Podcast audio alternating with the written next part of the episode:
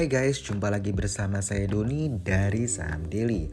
Di podcast episode ke-179 di tanggal 18 Juli 2022 Kita update mengenai pemerintah yang menghapus pungutan ekspor minyak kelapa sawit atau yang dikenal dengan crude palm oil atau CPO Beserta produk turunannya hingga 31 Agustus 2022 ini tentu saja akan menjadi sentimen positif bagi CPO untuk jangka pendek, dikarenakan setelah tanggal 31 Agustus 2022, tarif pungutan ekspor CPO akan kembali berlaku progresif.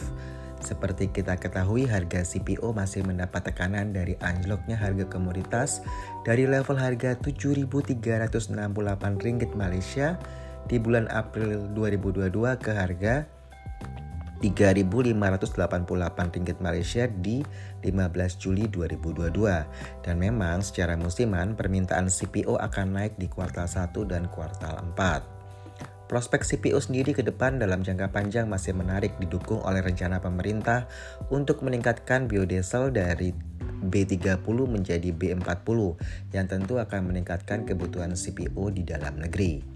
Emiten yang mendapatkan sentimen positif terkait dihapusnya pungutan ekspor adalah PT Astra Agro Lestari Tbk dengan kode emitennya AALI atau kita bilang ALI gitu ya.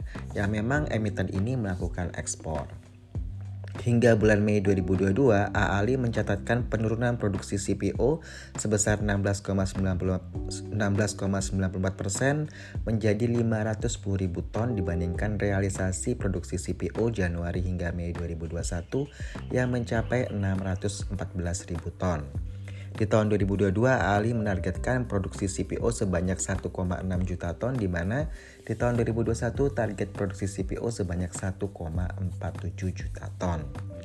Di kuartal 1 2022, Ali mencetak pendapatan bersih sebesar 6,58 triliun rupiah, yang artinya naik 30,70 persen dibandingkan realisasi di Q1 2021, yang mana sebesar 5,03 triliun.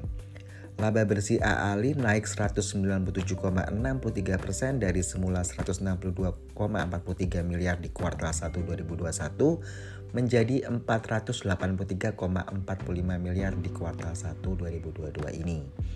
AALI sendiri mengalokasikan capex sebesar 1 hingga 1,5 triliun untuk tahun 2022 dari AALI kita beralih ke sektor energi ya, di mana kita menarik melihat saham PT Energi Mega Persada Tbk dengan kode emitennya ENRG.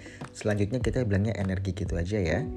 Di Q1 2022, produksi gas energi ini naik 23% year on year dari semula 172 juta MMSCFD menjadi 212 juta MMSCFD. Sedangkan produksi minyaknya naik 2% dari 4.600 BOPD menjadi 4.700 BOPD. Total rata-rata produksi harian baik minyak dan gas selama kuartal 1 2022 itu mencapai 40.054 BOPD per hari dengan kontribusi utamanya berasal dari produksi gas dari blok Sengkang, blok Kangean, blok Bentu, dan blok Korinci Baru.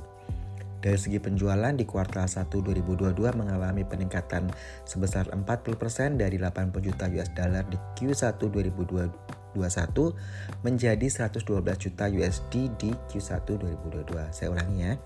Dari segi penjualan di Q1 2022 mengalami peningkatan 40% dari 80 juta US dollar di Q1 2021 menjadi 112 juta USD di Q1 2022. Dengan komposisi 75% itu penjualan dari gas, sedangkan 25% sisanya dari penjualan minyak.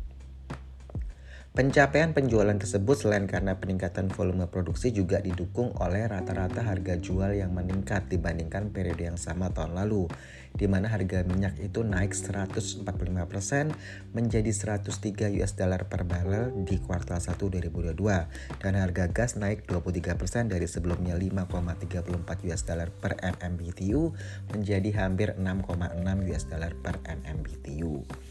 Selain itu, blok, kering, uh, blok Korinci baru PSC sudah mulai produksi gas sehingga tercermin di laporan kuartal 1 2022. Dan Energi sendiri selaku pemilik blok Bentu PSC telah menandatangani kontrak kerjasama dengan PLN untuk menambah suplai gas dari 30 juta kubik feet per day menjadi 40 juta kubik feet per day.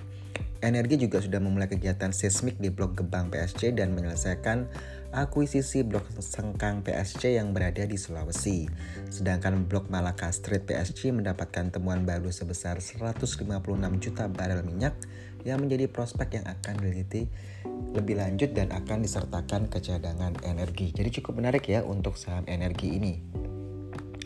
Lalu kita update harga komoditas dunia dulu. Uh, harga oil naik 1,49 persen, harga gold minus 0,27 persen, harga timah minus 0,82 persen, nikel plus 3,07 persen, copper itu minus 0,03 persen, sedangkan natural gas itu plus 6,75 persen, amonia Cina itu plus 1,72 persen, sedangkan batu bara minus 7,36 persen.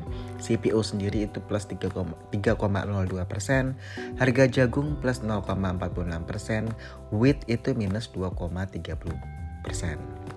Jadi wheatnya minus ya di 2,30 persen. Sedangkan bursa Amerika sendiri Dow Jones Index itu plus 2,15 persen, S&P 500 Index plus itu 1,92 eh, persen, sedangkan Nasdaq plus 1,79 persen. Cukup menarik ya karena bursa Amerika hijau semua. Oke, kita disclaimer on dulu di mana podcast ini tidak bertujuan mengajak membeli atau menjual saham tertentu. Keputusan investasi sepenuhnya ada di tangan trader atau investor dan saham daily tidak bertanggung jawab terhadap segala kerugian maupun keuntungan yang timbul dari keputusan trader atau investor di saham. Oh ya buat teman-teman yang pakai iPhone bisa untuk uh, download aplikasi Saham Daily ya yang ada di iPhone. Jadi ketik aja Saham Daily di uh, App Store itu. Jadi cukup mudah sih buat teman-teman yang uh, pengen ngerasain nih uh, aplikasinya Saham Daily seperti apa. Nah, itu bisa langsung teman-teman download aja gitu ya di App Store. Jadi user username dan password itu terdiri dari huruf kecil dan angka minimal 8 digit ya. Misalkan username-nya Budiman9, nah passwordnya berebut 88. Ingat ya huruf kecil dan angka minimal 8 digit seperti itu. Dan kalau udah download uh, kalian bisa uh, rasain user experience-nya dan untuk yang VIP member itu bisa untuk uh, daftar di aplikasi tersebut menggunakan email yang terdaftar di admin ya. Jadi nanti akan diaktifkan uh, eh, VIP feature. Jadi kalau yang uh, umum itu nggak ada VIP feature ya di aplikasinya. Tapi kalau yang VIP member itu dia ada keluar VIP feature di aplikasinya. Oke, okay? saya Doni dari Sam Daily out.